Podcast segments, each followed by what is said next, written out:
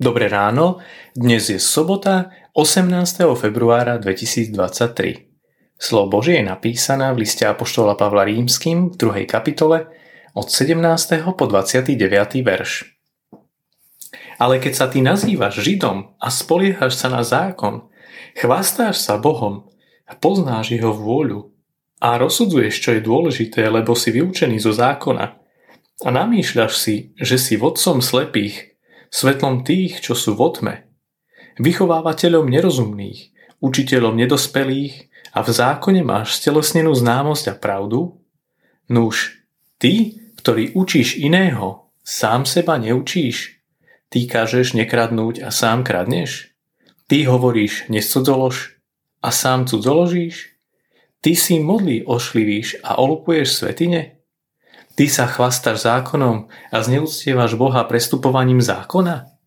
Pre vás sa rúhajú menu Božiemu medzi pohanmi, ako je napísané. Obriezka je prospešná, ak plníš zákon, ale ak prestupuješ zákon, tvoja obriezka stala sa neobriezkou.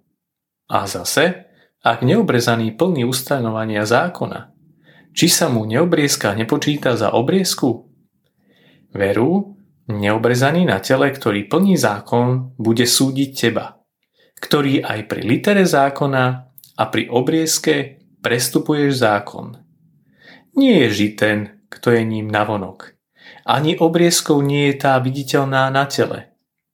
Ale žid je ten, kto je ním v skrytosti. A obriezkou je obriezka srdca, podľa ducha, a nie podľa litery. A chvála jeho nie je z ľudí, ale z Boha. Ostrá kritika pokritectva Pavol sa prihovára významným predstaviteľom židovstva a kritizuje ich, že síce kážu vysokú morálku, ale sami podľa nej nežijú. Nemecký teológ Dietrich Bonhoeffer varoval kresťanov pred lacnou milosťou. Ako píše Bonhoeffer, lacná milosť je kázať odpustenie bez pokánia, krstiť bez poslušnosti v cirkevnom zbore, prisluhovať večeru pánovu bez vyznania hriechov, vyhlasovať rozhrešenie bez osobnej spovedi. Lacná milosť je milosť bez nasledovania, milosť bez kríža, milosť bez živého Ježiša Krista, ktorý sa stal človekom. Naproti tomu, drahá milosť je evanielium, ktoré musíme stále znovu hľadať. Dar, o ktorý musíme prosiť, dvere, na ktoré musíme búchať – je drahá, pretože volá k nasledovaniu, je milosťou, pretože volá k nasledovaniu Ježiša Krista. Je drahá, pretože za ňu človek platí životom, je milosťou, pretože až skrze túto drahú milosť získava človek nový život. Je drahá, pretože zatracuje hriech, je milosťou, pretože ospravedlňuje hriešnika. Táto milosť je drahá predovšetkým preto, že Bohu prišla draho, že ho stála život jeho syna.